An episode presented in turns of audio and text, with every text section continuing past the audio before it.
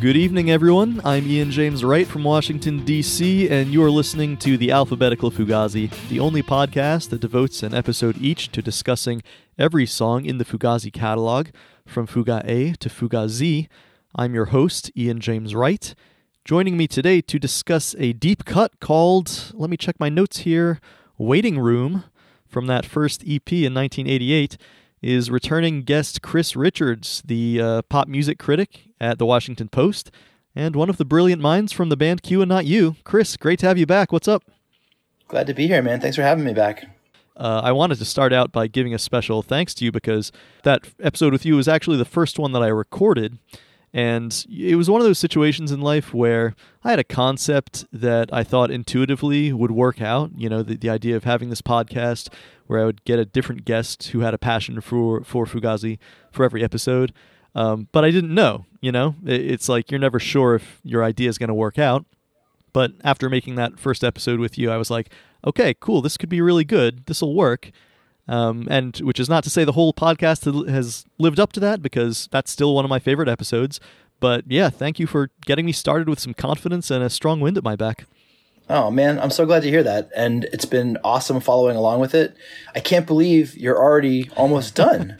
yeah. It seems like it went so fast. The pandemic, obviously, we talk about the sort of time warping nature of this entire, um, you know, past two years of life in America. But um, it seemed like this went really quick for, from the spectator's point of view, which means you did a great job, and it's been really, really fun to listen to all these. So, hats off, hats off to you, and thanks again for having me back to sort of uh, tie a, tie a knot on the end of it. Yeah, that's that's very nice of you to say, and yeah, it's it's been. I guess a couple of years. I mean, if you count the times I spent uh, in preparation, um, but yeah, and uh, thank you, and thanks to all the listeners who have uh, you know, gone gone with us all the way here to the W's, and uh, you know, also hello to all the people who have never heard an episode before and just found this podcast and went all the way down to waiting room. Uh, I, am sure there are some of you out there. Um, yeah. there. There are a lot of good episodes. Scroll back. We got some uh, cool guests, cool uh, little facts about this wonderful band, Fugazi. So, you know, dig into the back episodes. Check it out. But yeah, as we said, here we are at waiting room at last. And it's, you know, strange doing this song because part of the reason that I started this podcast is that I felt that the music of Fugazi is, you know, little discussed. Fugazi themselves as a band often discussed. There's there's a lot about them, but uh, like I you can't find a lot out there digging into the songs. So I've tried to do that as best I could Waiting Room is a big exception. Like, there's a lot out there about Waiting Room. A lot of people have talked about it. It's on all kinds of playlists. It's gotten uh, unexpectedly popular in venues that you know nobody expected to see it in. Um, so yeah, I, am I'm, I'm in an interesting position here, and I kind of I don't want to uh, rehash everything that's been said. I've I've scraped the internet a little bit and got some bits and pieces here. But yeah, mainly I just wanted to, um, you know, talk with someone who's like a professional pop music critic and see what see what our reactions to the song, like a song that we've heard a thousand times, like how we feel about it today, and uh, I don't know, just just anything that comes to mind. So yeah, Chris, can uh, I'll I'll ask you to get us started. What's the first angle you want to come at this at? Well, the first thing that I always think about with Waiting Room is why. Why is this the song that has come to define them? Because personally, I don't find it to be exceptional. For me, it's not even like top 10 Fugazi song.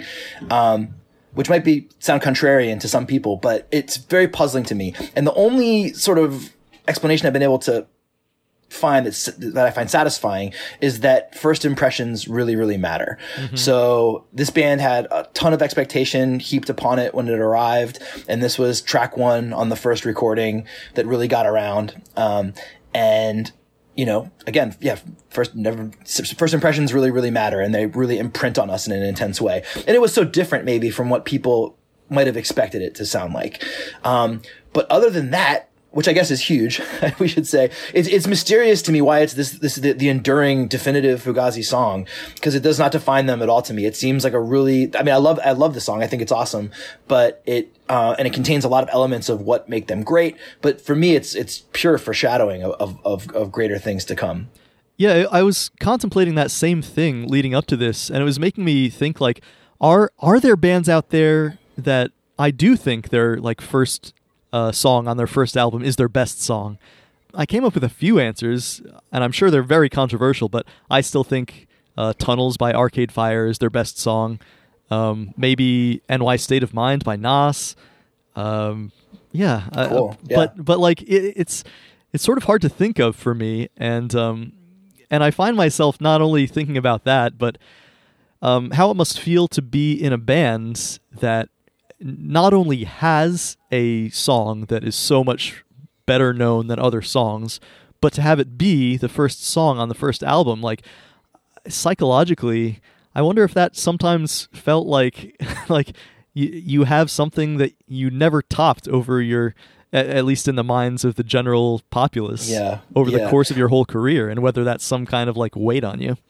I wonder if you found anything in your in your internet scrapings about that because I was thinking about that as well because um, I saw Fugazi I don't know maybe a dozen times, almost entirely in DC. I saw them out of town once um, when Q and I you got to play with them. Fortunately, um, in London, uh, uh, it was the second to last show that they played together. Yeah. um, which was amazing, like highlight of one of the highlights of my life. But that said, um, I had only seen them play Waiting Room in DC one time ever, and it was almost like shocking that they did it. It felt like. I don't know, almost like a Freebird moment or something. but of course, like once it, the song got going, it was great, and I was so happy to finally have heard it performed live.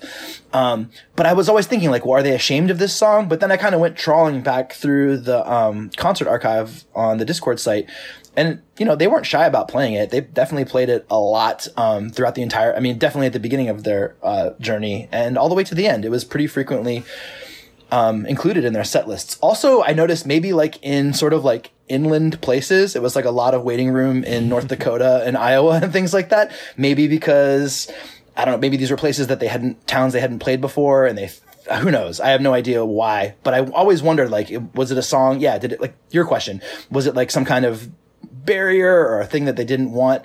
I mean, obviously, you know, historically, all kinds of punk groups have shunned the idea of expectation and fulfilling the audience's demands and kind of trying to throw down and challenge your audience. And Fugazi obviously was a huge, um, yeah, they were huge on that. And their whole set lists were obviously improvised. They didn't write them out ahead of time, as you've talked about in the show. Um, everything was sort of spontaneously arrived at through different hand gestures and signals that took place on stage, which is such a cool thing. Um, but then I just wonder, like, why did this song never kind of come up in the the bingo machine? You know what I mean? like, or, or so rarely. Um, but it turns out that it was only rare in DC from from from the sort of cursory research that I did. It's funny you say bingo machine. I'll get to that in a second. Um, but you're right. It, this is, in fact, the number one most played live song in their live career. Is it? Wow. Okay. Cool. Yeah, as we've established, the the data set is incomplete, but I have it at 628 plays. Uh, the only song to break the 600 mark. Um, I'm sure. Wow. I'm sure if we had complete data from all the shows, I'm sure Reclamation would be up above 600 too. But um, but I don't know. Okay. Yeah. So yes, absolutely. They uh, they played it live a lot, and um, I I do have a couple of quotes about that. So here's here's something that Ian said. I feel that none of our songs are more important than the others. We're trying not to let any of the songs become overtly highlighted. The one song that really haunts us is Waiting Room. That song actually we ran into a situation where every night people were yelling for Waiting Room and we thought, well, it's just one of our songs and for that reason we're not going to play it. And we went off the stage in Germany this was and the people were all more more more so we went back on and then more, and more. So we went back and did two more songs and more, and more. And it finally occurred to us these people, they're waiting for waiting room. And basically, it's like if we saved it for last, it would be sort of like Queen saying, saving We Will Rock You for last. I saw I saw a Golden Earring once back in 1974 and they did Radar Love first and last. So that's a song we end up doing almost every night. We didn't do it tonight, which was kind of cool for us. I mean, it's a great song and all that, but it's really nice when you're comfortable with everybody and you don't need to pull out the really obvious song and all that. But sometimes we'll do it just so we don't have to do it uh, and have people think we're saving it for some encore. It's more embarrassing then. It's just weird. It's a weird situation. We're really stuck. End quote. Wow, that's really cool. Can I can I say two things about that? Yeah. Um, one, Ian once told me something to the effect of that they were always nervous, or may, I don't know. maybe a little more self-conscious than normal playing in Washington D.C., which to me seemed insane because it just seemed like they were totally in their element, they were in their community, and they were absolutely on fire. Like the Fort Reno shows are incredible, um, and some of the greatest. I mean, they are like the greatest live music experiences of, of my life. And again, I'll say like like on the first time you had me on the podcast, um, none of this is hyperbole. Like this is absolutely my truth. and I know it sounds like I'm so over the top for Fugazi, but they really were the most formative and important band of my life. So when I say things that border on sort of like religious zealotry in their favor, um, it's real. It's absolutely, it's really, really real. I'm not being hyperbolic in the hyperbolic times that we live in. Um, but all that said, like it just seemed weird to me that they were self-conscious of anything. They seemed so completely free and open on DC stages and surrounded by the people who they grew up with and who knew them and loved them probably more than anywhere else on this planet. So the idea that like there was any kind of inhibition happening on this stage is crazy to me. But the fact that Waiting Room wasn't played very often, maybe is this is a is a is a is a sort of clue to maybe that the truth of that.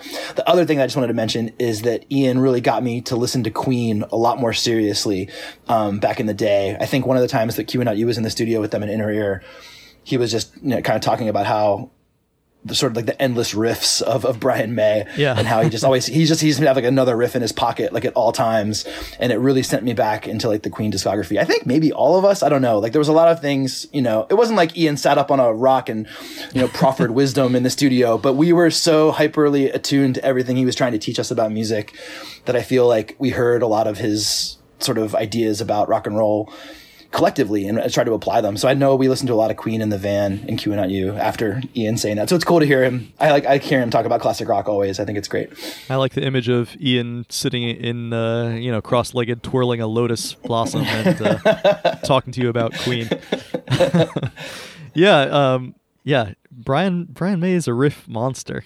Um, yeah, amazing dude. You know, you mentioned the bingo machine thing.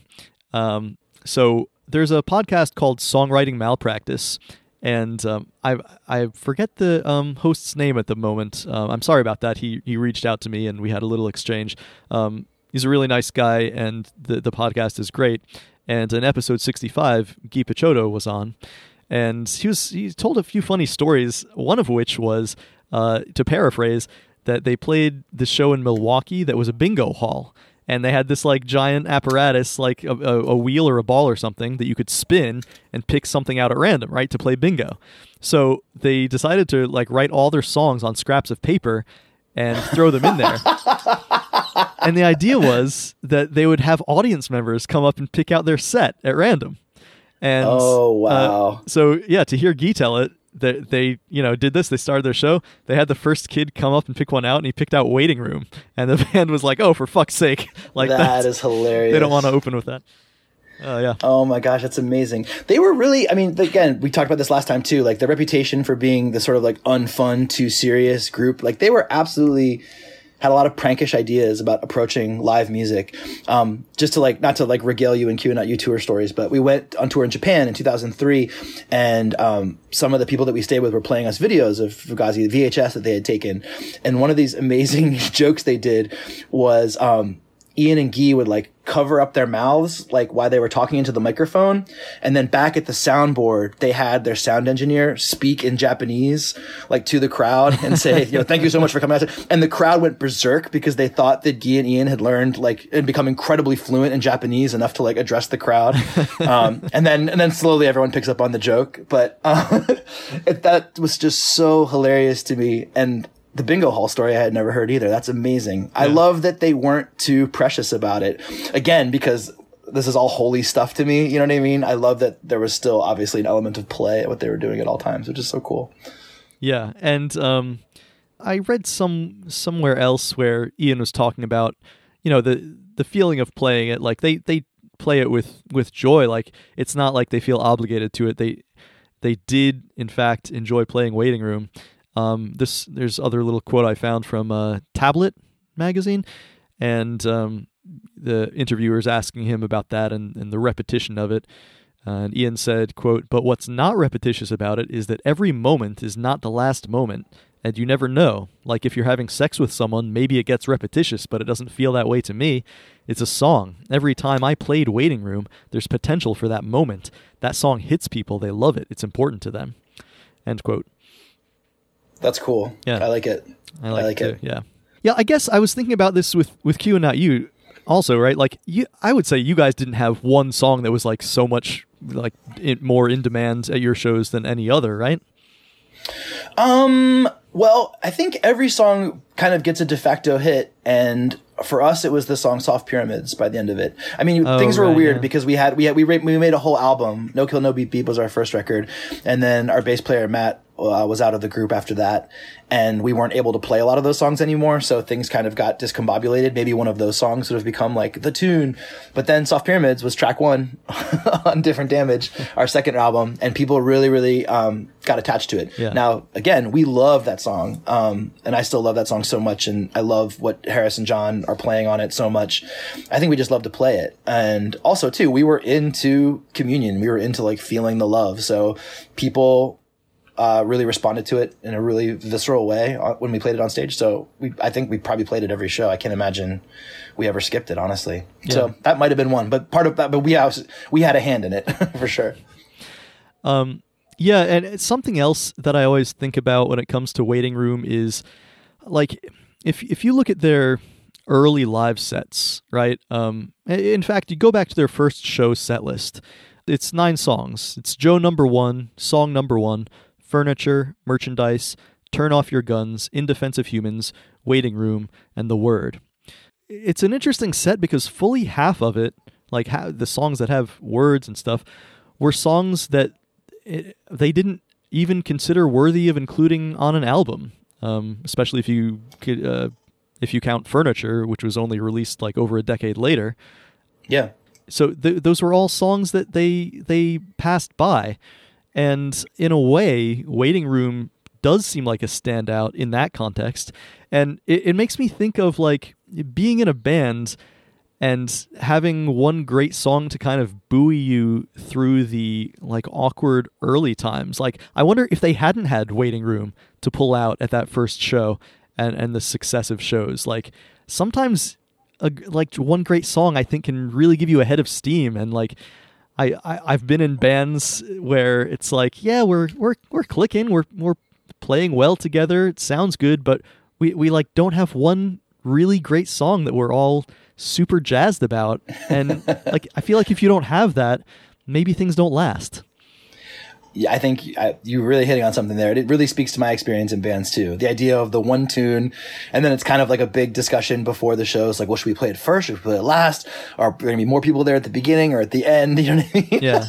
and centering, and also too, like I think, um, you know, the quote you had from Ian earlier about how all songs are considered equal. You know, at the beginning they're just not. You know what I mean? Who knows what his experience was? But I think for most groups, it's just not the case. You know what I mean? Because you're learning each other, you're learning how to communicate with one another, and you have different breakthroughs. And I think there are sort of like clear front runners and things of the sort. And then things begin to even out. So I think, I think you have a really good point you're making here about this idea of one song that kind of becomes like, I don't know, like the, the, the standard that we're going to try to match here. That's actually a really helpful way for me to think about Waiting Room rather than a standout hit as something almost like the bar for entry. You know what I mean? uh, and I'm, I'll, I'm going to try and hold on to that as I keep listening to Fugazi for the rest of my life. I'm, That's I'm- cool. I'm glad it's a point that sticks. Yeah, I, and I, for all I know, um, the guys would vociferously disagree with that. But yeah, right? Sure, sure. just just what was running through my head as I looked at that first set because I was. Uh, Another interesting thing to do is to uh, download that recording and then listen to the the last ever uh, Fugazi show in 2002. Like they're both of those versions of Waiting Room back to back, and sort of revel in the vast, vast difference in tempo between them. like the oh yeah. first yeah. ever show's really sluggish feeling and Right. uh, by the end they're just sort of blasting through it there's like we've played this over 600 times it's uh, I, I feel like when you're in a band it's it's hard not to do that when the better you know a song but um, yeah Yeah. interesting Well, people have always talked about people have always talked about the reggae influence on Waiting Room too, Uh-huh. and I was I was I was, I was kind of like, yeah, I kind of hear it, but I wonder if that's like giving like stretching your ears a little too hard to be like, look, it's different, you know. But then once the demo, they released the demo, and I heard that version, I was like, oh, okay. Like at that tempo, the reggae feel makes itself very right. apparent and very foregrounded. and I was like, okay, that's I get it, I get it now. Um, but I always thought it was always something I kind of had to squint my ears at before, but now it's like, all right, yes, yeah, it. and especially like in comparison to Minor Threat, like certainly more reggae-ish than oh, Minor yeah. Threat and yes, and bands absolutely. of that ilk. So For yeah, sure. I get it. Uh, something else I found that was interesting is, you know, just Ian talking about writing it. Uh, this is from One Week, One Band. Former guest of the show, Tom Gibb, uh, wrote this interview. But um, he asked, What were your inspirations at the time? Were there any other DC bands going in a similar direction to Fugazi? And Ian says, I don't think so. I had been pretty obsessed with funk and also a lot of dub and reggae stuff but I also really loved all kinds of music and I had these really specific ideas for songs. I always have. I was writing like crazy. I couldn't stop. I wrote Waiting Room in bed. I woke up with this idea. It just came so fast. Uh, end quote. Uh, I was sort of surprised to hear that. Like, it's one of those songs that you hear people talk about. Like, yeah, I was just, you know, it came to me in a dream and I woke up and wrote it down. Um, That's cool. And I never knew before reading that that Waiting Room was one of those. Um, but yeah, it seems like. Me neither. Me neither. Awesome. I appreciate you doing your homework, Ian. It's, it's always it's, it's I, I, come here to learn things and ask questions. I'm the most I'm the most useless guest in the history of your podcast. I guess you know so we, we we haven't talked about the song itself very much, but I did want to hit on also you know talking about its great popularity.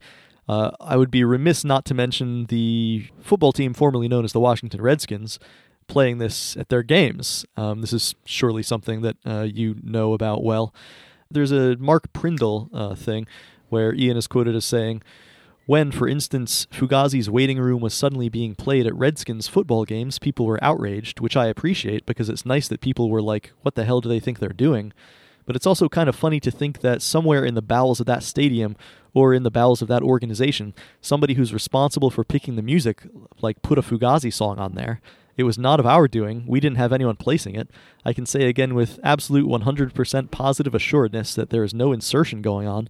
This is actually people's choice, and I like that. I think it's reassuring. I don't like it because it makes me feel good about my music, or I don't like it because it helps advertise my music. Rather, I like it because it means that the channels still exist, and that's a nice thing to think. And uh, sort of elaborating on that, in the Washington City paper, the article says, according to the Redskins, Waiting Room made its way to the team's playlist at the suggestion of a game day producer. He fell for the song, which he was heretofore unfamiliar with. He's never heard of Fugazi either. While burning a CD copy for his brother, he put it in the rotation as a defensive bump, producer lingo for the background music used when the Skins' defense is on the field. Quote, I have a tendency to feel as if the soundtrack of life is by design, that it's force fed, MacKaye says. But clearly, this was not force fed on people. We didn't have anything to do with this. So, this whole experience has made me realize that sometimes, somehow, things do float up to the surface. I'm not saying that as a judgment of my music, I'm just saying that my music has floated up to the surface, and that's pretty nice. End quote. So, I like that little perspective on you know how Ian feels about the massive popularity of Waiting Room. Like he he's not resentful of it, and he seems to like really appreciate this like interesting way that music worms its way into you know broader listening even without the huge mechanisms of major labels and stuff.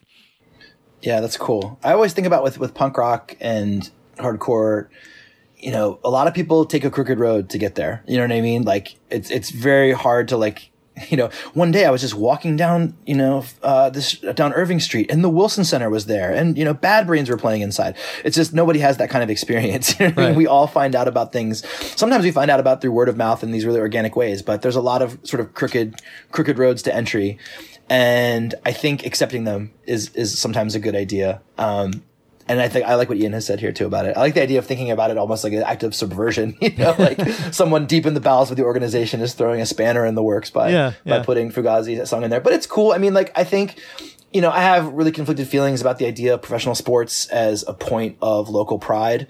Um, you know, we take pride in these gigantic corporate gatherings in a way that we don't take pride in, uh, you know, other community based things that I think need the investment and need the, the caretaking in. But at the same time, I'd rather than be playing music from Washington D.C. at uh, a Washington football team game or at a Washington Wizards game um, than, than not. So I'm with it. Yeah, I'm with it too. Uh, I I remember thinking it was really cool when I heard about that, so I'm all for it. Yeah, well, how about actually talking about the the music or the lyrics? Um, do you have any? I have a whole man. I have a whole pile of notes here. It's uh, like it, it's like a dry erase board with conspiracy theory level lines and zigzags across it. So, bro, don't let me hold you back anymore. I want to hear some of this. Ask any questions, and I will uh, spin loose here. Um, well, I guess the first thing I wanted to talk about is I think a lot of people, and this gets this sort of ties into the idea of why it's big. It, it's the first song that a lot of people heard from this band with huge expectations and a reputation to live up to before they even sort of made a splash, if you will. Um, and a lot of people really delineate it as like this is the demarcation line between hardcore and post-hardcore, you know, and you know, as music people, we just know that like genres are not physical barriers or even like marks in time that we pass through. You know what I mean? They're just kind of words that we use to try and gather ideas to make them more presentable to other people. You know what I mean? They're almost like containers so we can kind of get everything in a way that we can hand it to someone else. You know right, what I mean? When right. I say a punk song is a punk song, I'm just doing that to kind of give someone something, a better purchase on it, if you will. Yeah. And then it's on the, and then it's on them to take it all apart. But I do think if you do want to subscribe to this idea that waiting room is the sort of breaking point between hardcore and post hardcore, the one thing that I think is cool about that idea is the silence that comes in very early in the song. Like, what is it, 20 seconds? There's like that pause, that pregnant pause when everything drops out. And it's a strange place to have a big dramatic silence in a song because things are just getting going, right? right. And for me, it's almost just it's almost just like the band is like ramping up and then they just stop. And I think it's almost like this gesture where you as the listener have the opportunity to kind of collect yourself and it's like, okay, are you with us? Take a breath here. This is going to be different than what you think it's going to be. Let's all go forth together now. You know what I mean? And for me, I just see it almost like as a moment when you kind of go, when you look in the mirror, you know, you adjust your shirt, you make sure everything's cool, you take a breath, and then you turn and, and, and, and get started with it. And I think that silent moment, there's just so much meaning you can superimpose, I guess, so much meaning into into what it is and what it's offering. And and I think if anything, even if that interpretation doesn't resonate with you as a listener, I think it's still no matter what that gap there is some kind of prompt, some kind of prompt to listen more carefully to what's coming next. Um, and what that is and what people think that is, is entirely up to them. But I really, really love that moment because it happens almost instantly. You know, we're just getting, things are just getting underway and then boom, the whole floor drops out for a second and you have a moment with yourself. It's a hugely important part of the song. And it, first of all, I think it's kind of funny. It's, it's almost like a little joke about the, the the subject matter of the song because like we're waiting for the music to start again of course. Totally um, totally. Yes exactly. but, but yeah uh, and we've talked about this on the show before. It, this is not uh, by far the only fugazi song to feature a moment of silence and i think they're always effectively chosen. And it's great on the record and it's really great live also because from time to time ian would say something in that little pause there um, having to do with like the events of the night or or like just be quiet and listen to how the crowd would respond and like insert their little crowd noises there. Um, yeah. So yeah, it's always interesting and it's always fresh, and that must be, uh, that must be really convenient uh, in a song that you play over 600 times to have some part of it that has a little element of unpredictability to it. Yeah, it's an opportunity every time, right? Yeah, that's um, cool. About that pause, I do. I have a quote from um, well, from Joe Gross's book, good friend of the show, Joe Gross, uh, in the 33 and a third in on the Kill Taker uh, book, but he was writing about the early days. Uh, and uh, he says Brendan Canty recalls that while cutting what became the master take of Waiting Room, MacKaye screwed up very slightly on the song's extremely pregnant pause and mumbled fuck very softly to himself, but loud enough to be picked up by the mics. Uh, Brendan says, quote, We thought it was hilarious, and we were going to leave it in the version. And uh, Ted Nicely was like, "Don't be fucking assholes, you guys. If you guys have any hope for airplay," and we're like, "Airplay? Fuck you." He's like, "Any hope for airplay? They're going to take that shit out." And uh, Guy says, "Thank God we listened to him. That drop is actually significant to the song, and instead of turning it uh, into a joke, it actually has a musical meaning." Um, That's cool. Yeah, it, it, it is cool, and it, it's also interesting to uh, take that knowledge and then listen to the first demo recording where it does legitimately seem like Ian screws up something about like the pause and he, he says like whoops as if he forgot that he wasn't coming in with the lyrics there Right. So that right. makes me wonder if, yeah, it's just a moment that he tried to replicate for the master take uh, in like sort of an artificial way.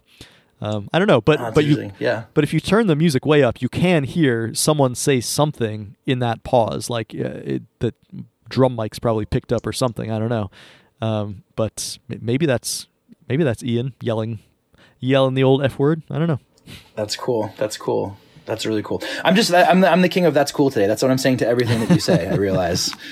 We'll get into like the Gee Flava Flav element in a second, but I'm I'm I'm the Flava Flav right now saying that's cool to all these facts you've looked up. I need a Flavor Flav. That's why I haven't done any of these episodes Okay. solo, man. I don't I don't want to do that.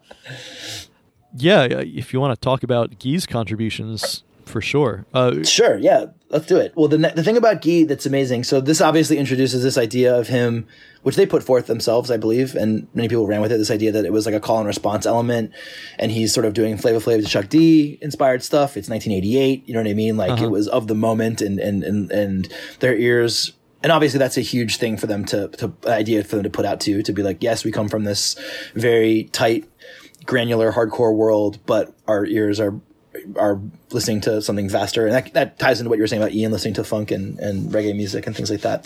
The thing I will say that's interesting about this is, um, I think in the first verse, mostly, I think, well, correct me if I'm wrong, but in the first verse, he's kind of like, Gee's role is sort of like to sing along and accentuate certain lines. And then in the second verse, it kind of goes into like a more call and response, you know, and function, you know, Yeah. kind of back and forth element or whatever. So that's cool because it gives the song an awesome dynamic.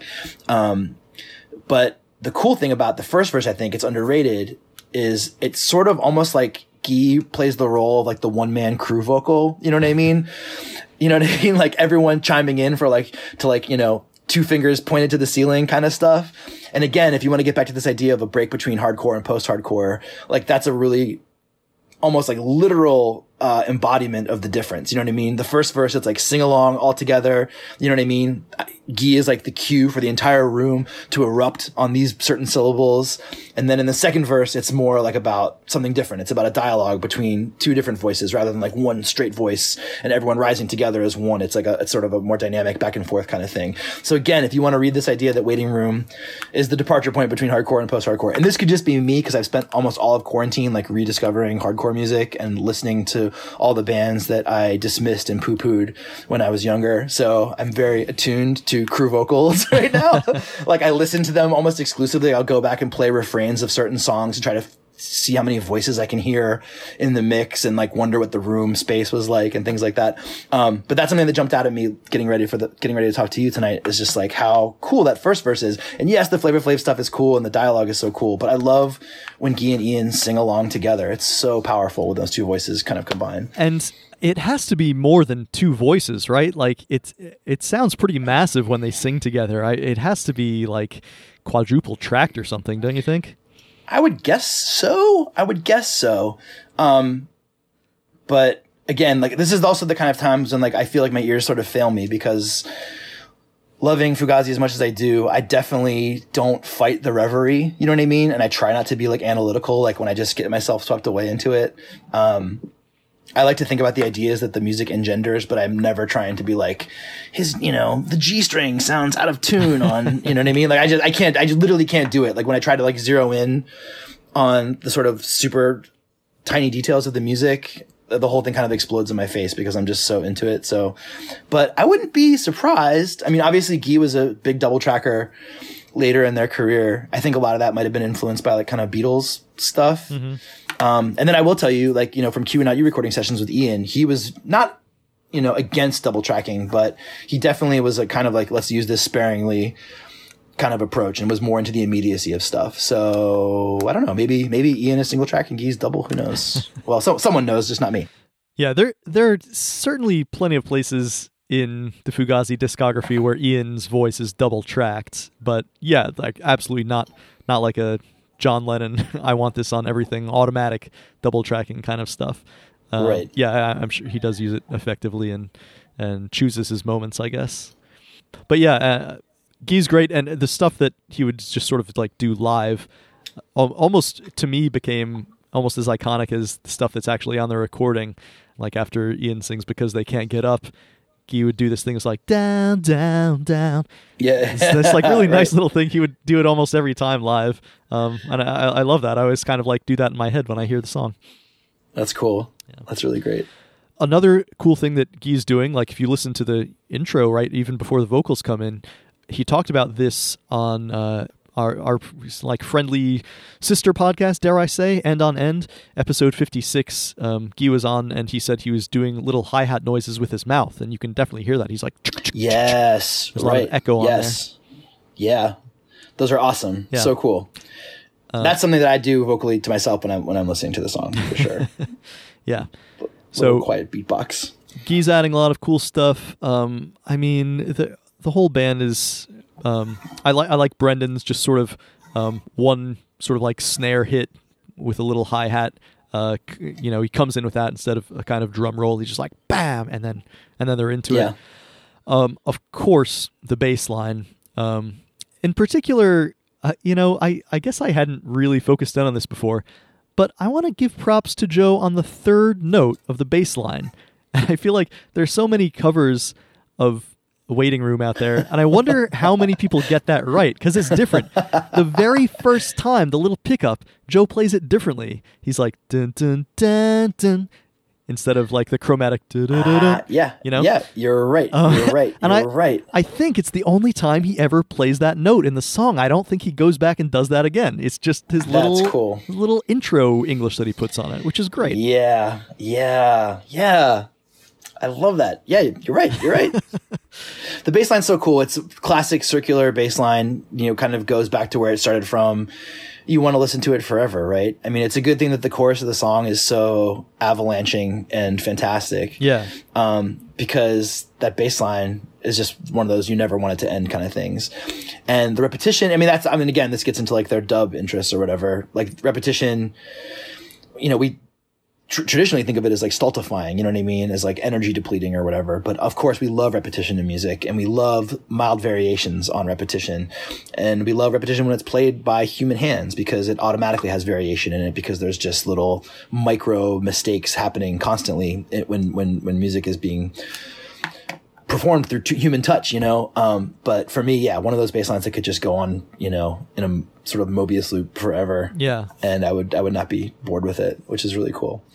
The guitar the guitar part is so dope too that kind of comes over it too because it has like this um you know, it's all that two note like ascending guitar riff, you know. So I've kind of become obsessed with punk songs that have like two note or two chord progressions, if you will. And I think that like I, I really noticed it like a couple years ago in the music of Bikini Kill. Like all my favorite Bikini Kill songs were basically like two chord, uh, you know, refrains or verses that move from low to high. Like Jigsaw Youth has it, Starbellied Boy has it with the bass, um, Strawberry Julius has it. The verses on Jet Ski, they're all like, you know, just two chords, one going up and up and back down and up and back down. And for me, I kind of created this idea in my mind that it's like, this is what punk struggle is all about. Like it's about just like trying to raise people up over and over again and the sort of arduous repetition of that work. you know what I mean? Cause it is an ascension, but it's only one step up. You know what I mean? Yeah. And then you're back down and then you're back down again and you got to bring it back up. And I realized too, cause waiting room, I get so enchanted by the bass line that moves in all these sort of like this, this beautiful, like elliptical direction. But the guitar riff is just one of those simple one, two step up, like going up the stairs kind of, um, riffs. And I just, I thought that was so simple and dope. I gotta ask Ian about the writing of it too, because I wonder if it was like, if it was lyrics or if it was just like, oh yeah, I have this two chord thing. Here it goes.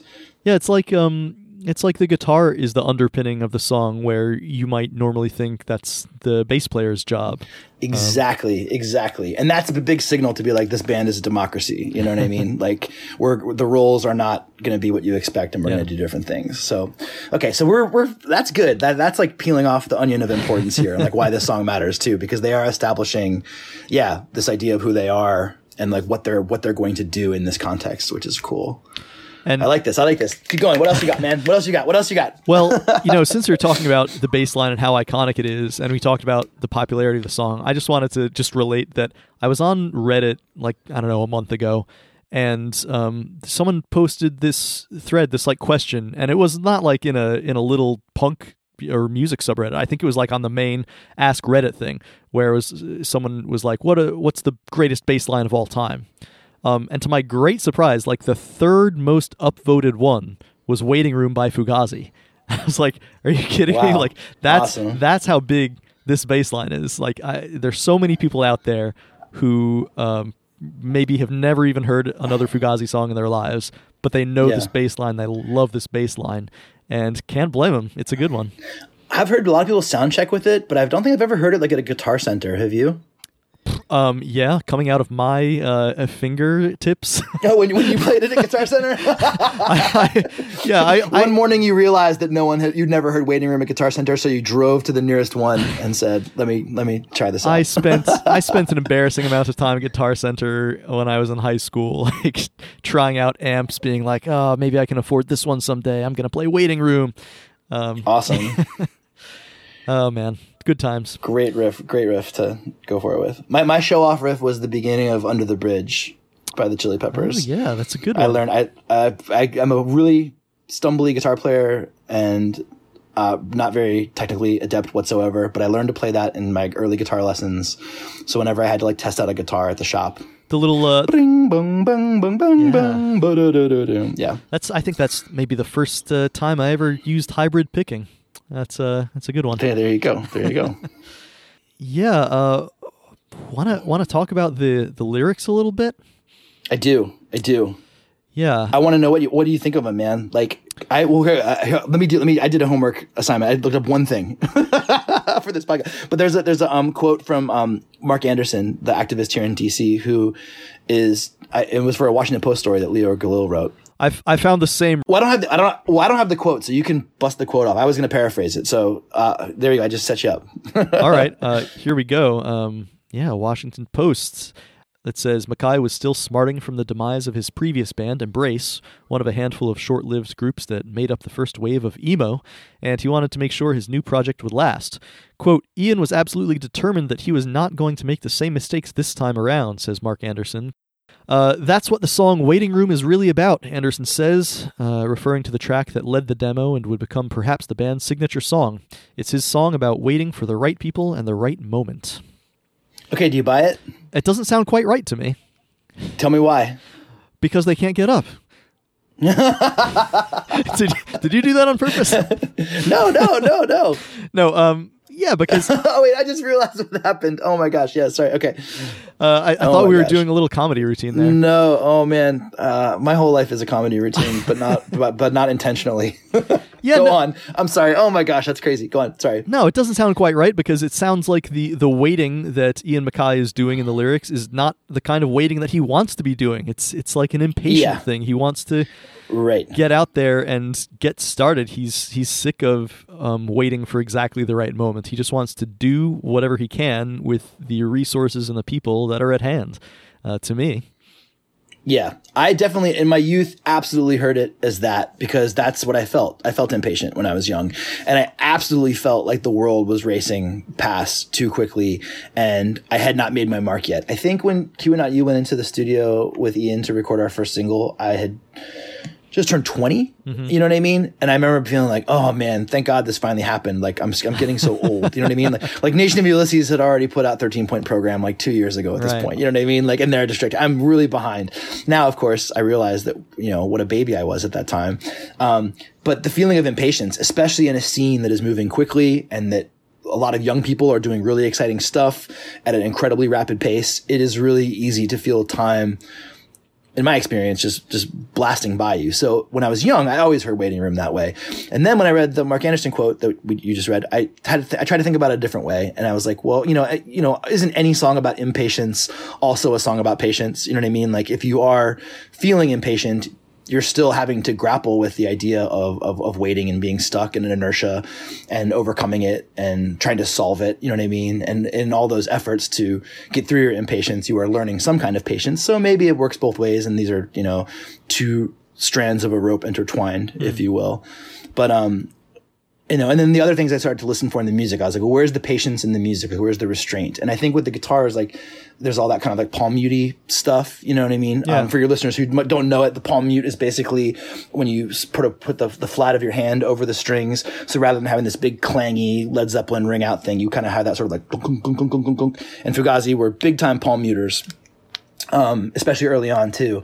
And I always loved it because it just gave the guitar a different texture, a different feel. But I think it also does um, articulate some kind of restraint in the music. And restraint in music, actually in punk music, I love it because it suggests like a wildness that is sort of behind um, the curtain, if you will. You know what I mean? Yeah. And like uh, when something's being held back, you know, you can feel the pressure of like the water pressing up, pressing up against the dam. You know what I mean? Before the dam breaks, if you will. Sorry to mix all these metaphors, but um, the the palm mute is like is, uh, is like a patient gesture. You know what I mean?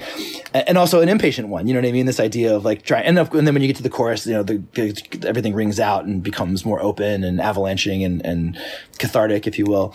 Um, and maybe the wait is over, so to speak. But I'm, I'm trying to hear it both ways because any, when anybody has such, and Mark, who obviously I love and respect, when he has such a clear idea of like what he's like, this is what it's about. Anybody who can throw down like their take on it so confidently, I'm like, okay, there's there, there's a perspective that I have to hear here that that that's not my own.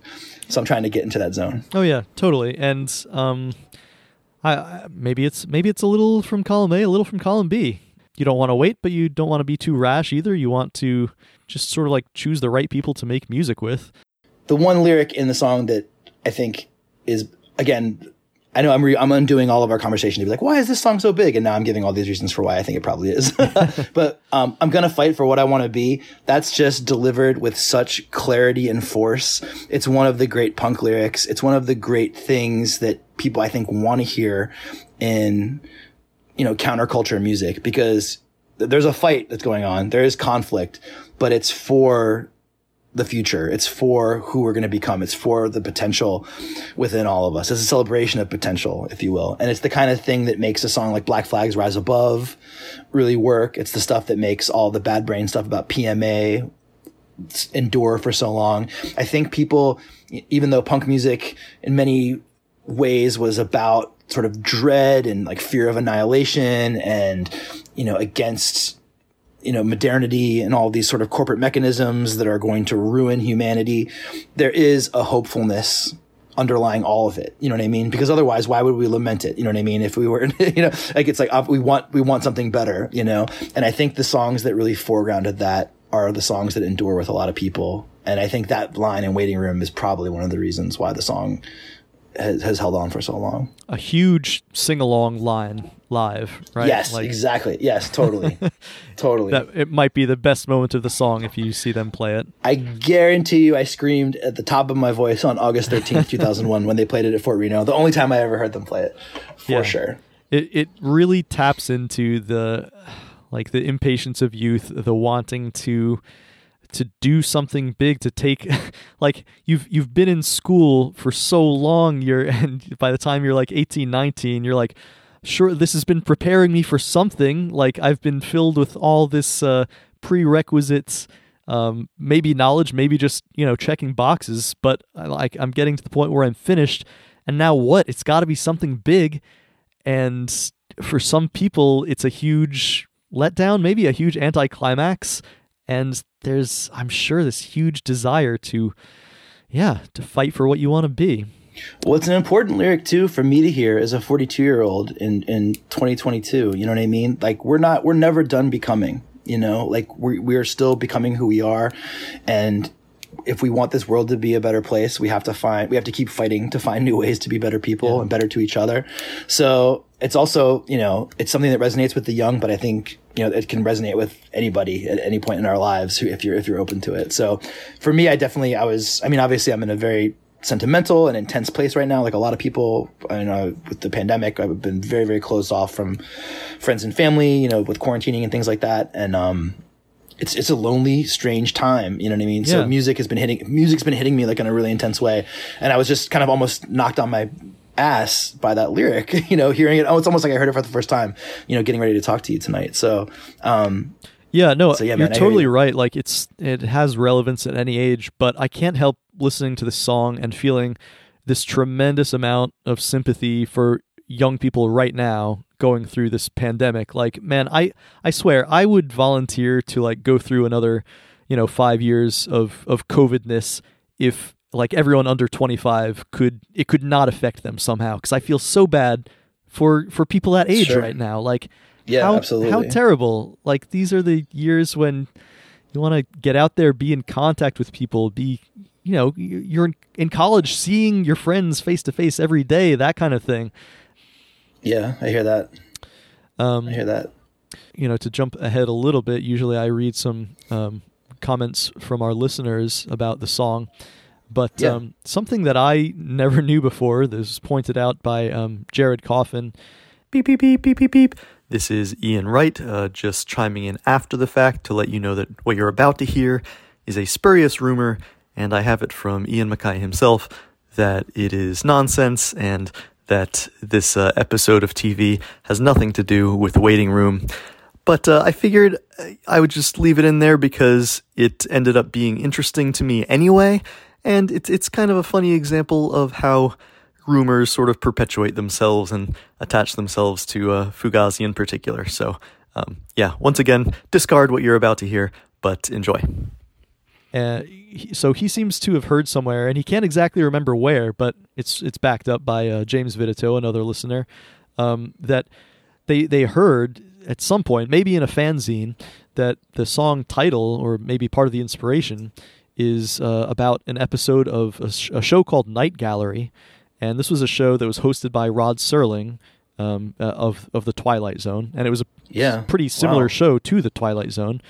Um, so it uh, it and the sh- the show was called th- this episode was called The Waiting Room, and you can find it online. And I'll put a link in the show notes. Um, That's cool. Kind of interesting. Um, it's it's like this you know this cowboy comes into this uh, saloon, and uh, I, I don't consider this a, a spoiler because you know if, if you're a savvy consumer of media, the twist will become apparent to you right away that uh, he's basically like this is a an afterlife sort of situation and they're in hell or purgatory or something like that. Um, just him and these other cowboys who lived these lives of uh, uh, uh, uh, you know shoot 'em up um, gunslinging, and one by one they're sort of called out of the room to sort of like pass on to you know the annihilation or whatever. And Jared says, from what I heard, Ian MacKaye saw the episode and was very disturbed by it. So yeah, like that. If you take that, that's another extension of how he was feeling at the time. This like this weird purgatory slash hell kind of situation was playing itself out in his mind, maybe. That's cool. I never heard that. That's amazing. Yeah. For, and for some reason, you know, that reading that, listen, watching that episode kept making me think of uh, Casablanca. Just another thing that popped into my head. Where the, the, the intro of that, talking about the Yeah. people who couldn't get visas, they wait in Casablanca and wait and wait and wait. Um, Sure. I mean, the folk song appeal of it too is like, yes, it could be about this very deep existential idea of purgatorial waiting, uh, purgatory while living, you know. Um, but at the same time, it's like a song that you might be reminded of when you're waiting at in line at the grocery store Yeah. or when you're at the dentist. You know what I mean? Like literally, like, I've been in waiting rooms and have thought of the song, which is almost like a country music thing. You know what I mean? I feel like, or, or like folk songs. You know what I mean? They're they're they're set in like intentionally given these sort of like details, these daily life details that will make the song spring into your memory, you know, Right. um, when you actually have that thing in, in real life. So again, as, if, as we try to do this like sort of, uh, deconstruction of like why this song resonates, like maybe that's it. Like this is a song about a place where people really spend time, you Yeah. know, yeah, um, we've all been there. physically or metaphysically. Yeah, we- we're there and we're forced to, uh, at least before the age of smartphones, we were forced to read all the dull magazines that were set out for us. And like, Oh man, I live I live for the magazines at the dentist office now. I'm so excited to like see what's happening in the pages of Entertainment Weekly in 2022. I highly recommend it to everyone. Put your phone down next time you're at the dentist and check out a Sports Illustrated and and you'll be surprised just where like magazine layout is in this day and age.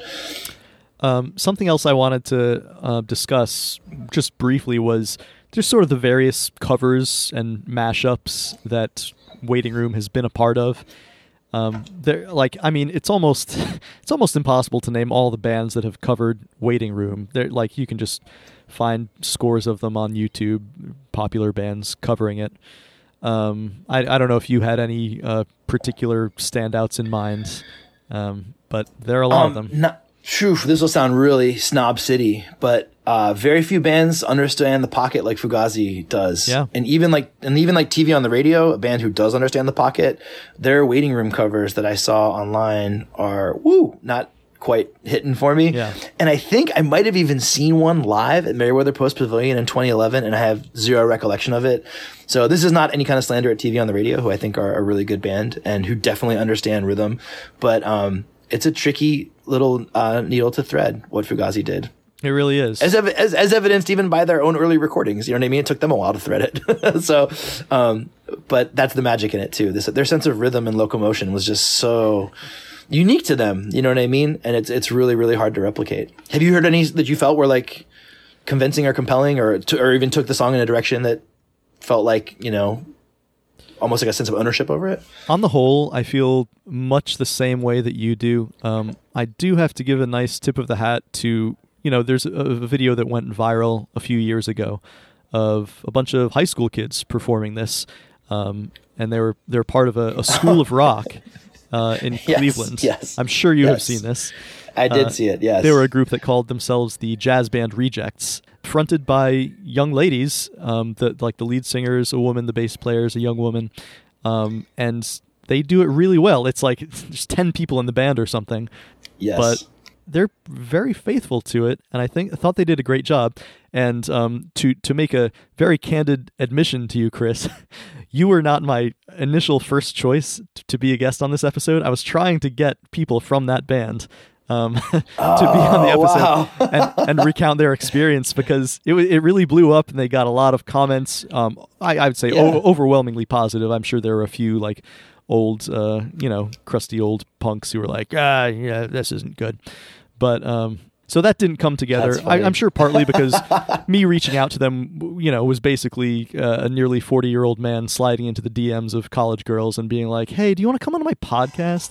so um, yeah, but uh, you know, maybe maybe they'll uh, be able to do do some kind of bonus episode later. I don't know. If you guys are listening, you're still welcome on if you get the chance.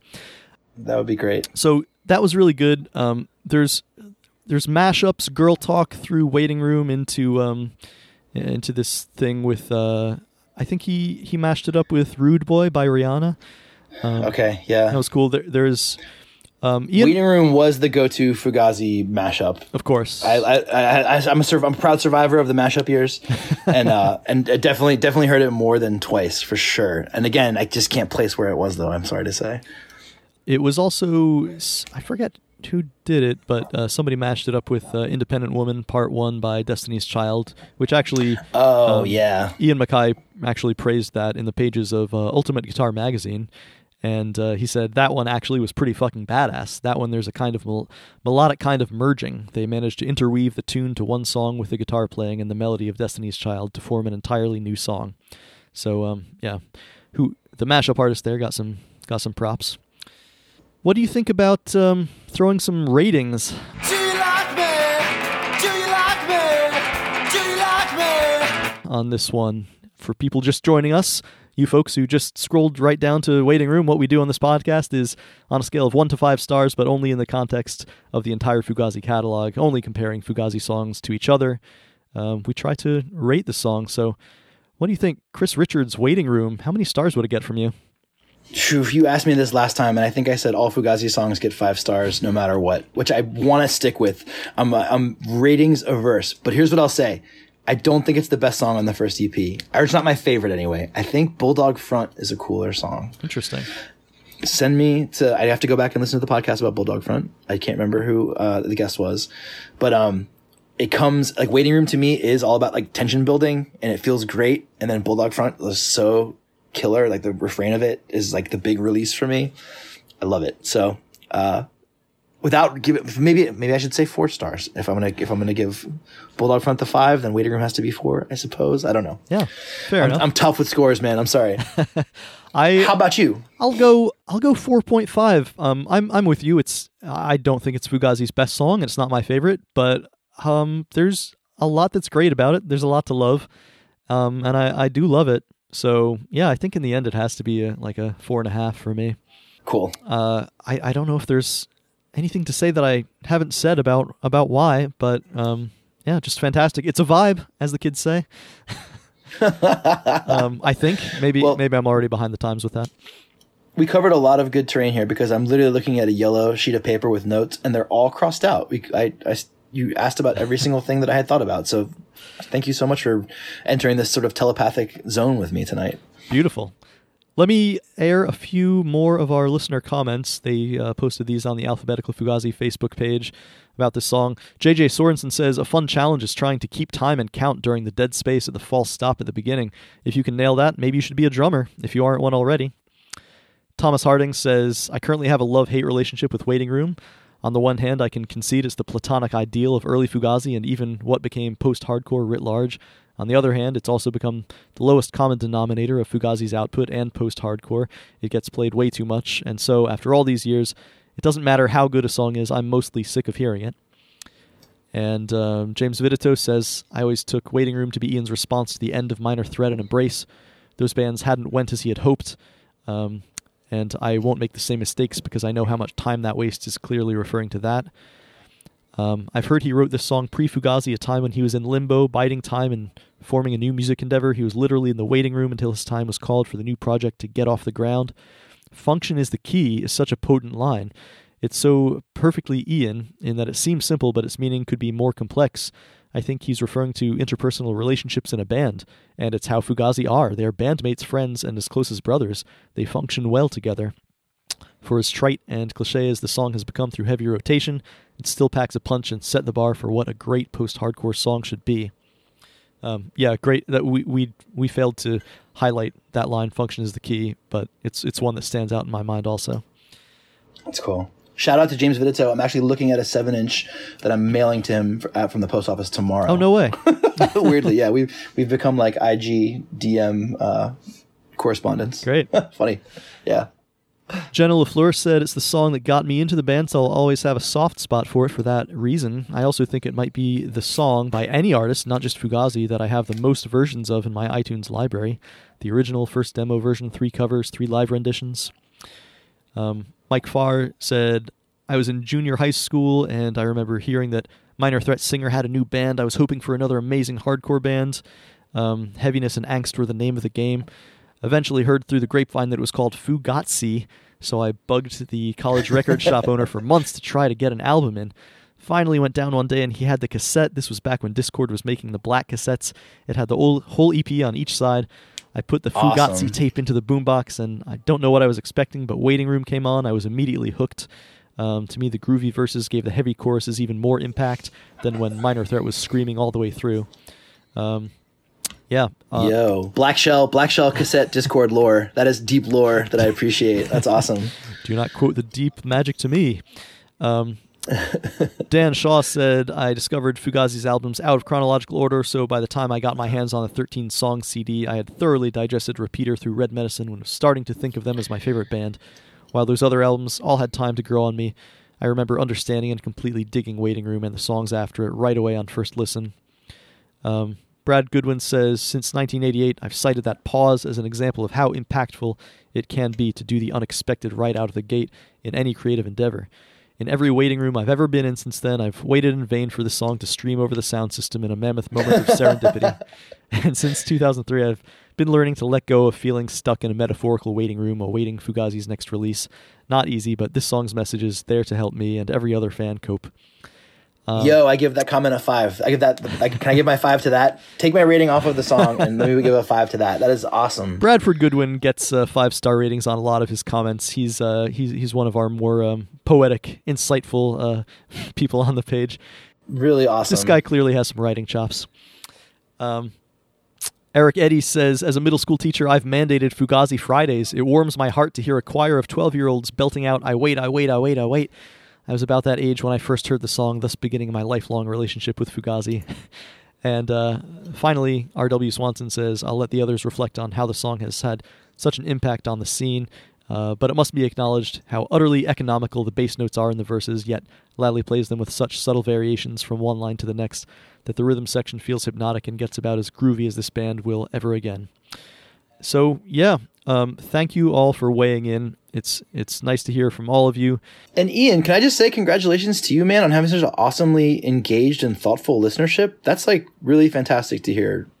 all. I mean, those are incredibly insightful points made by many, many people. So, props to you on this podcast and creating a community around it. Big respect to you right now, man. Well, thanks very much. The respect goes both ways. And at this point, I'd like to ask you if you have any plugs.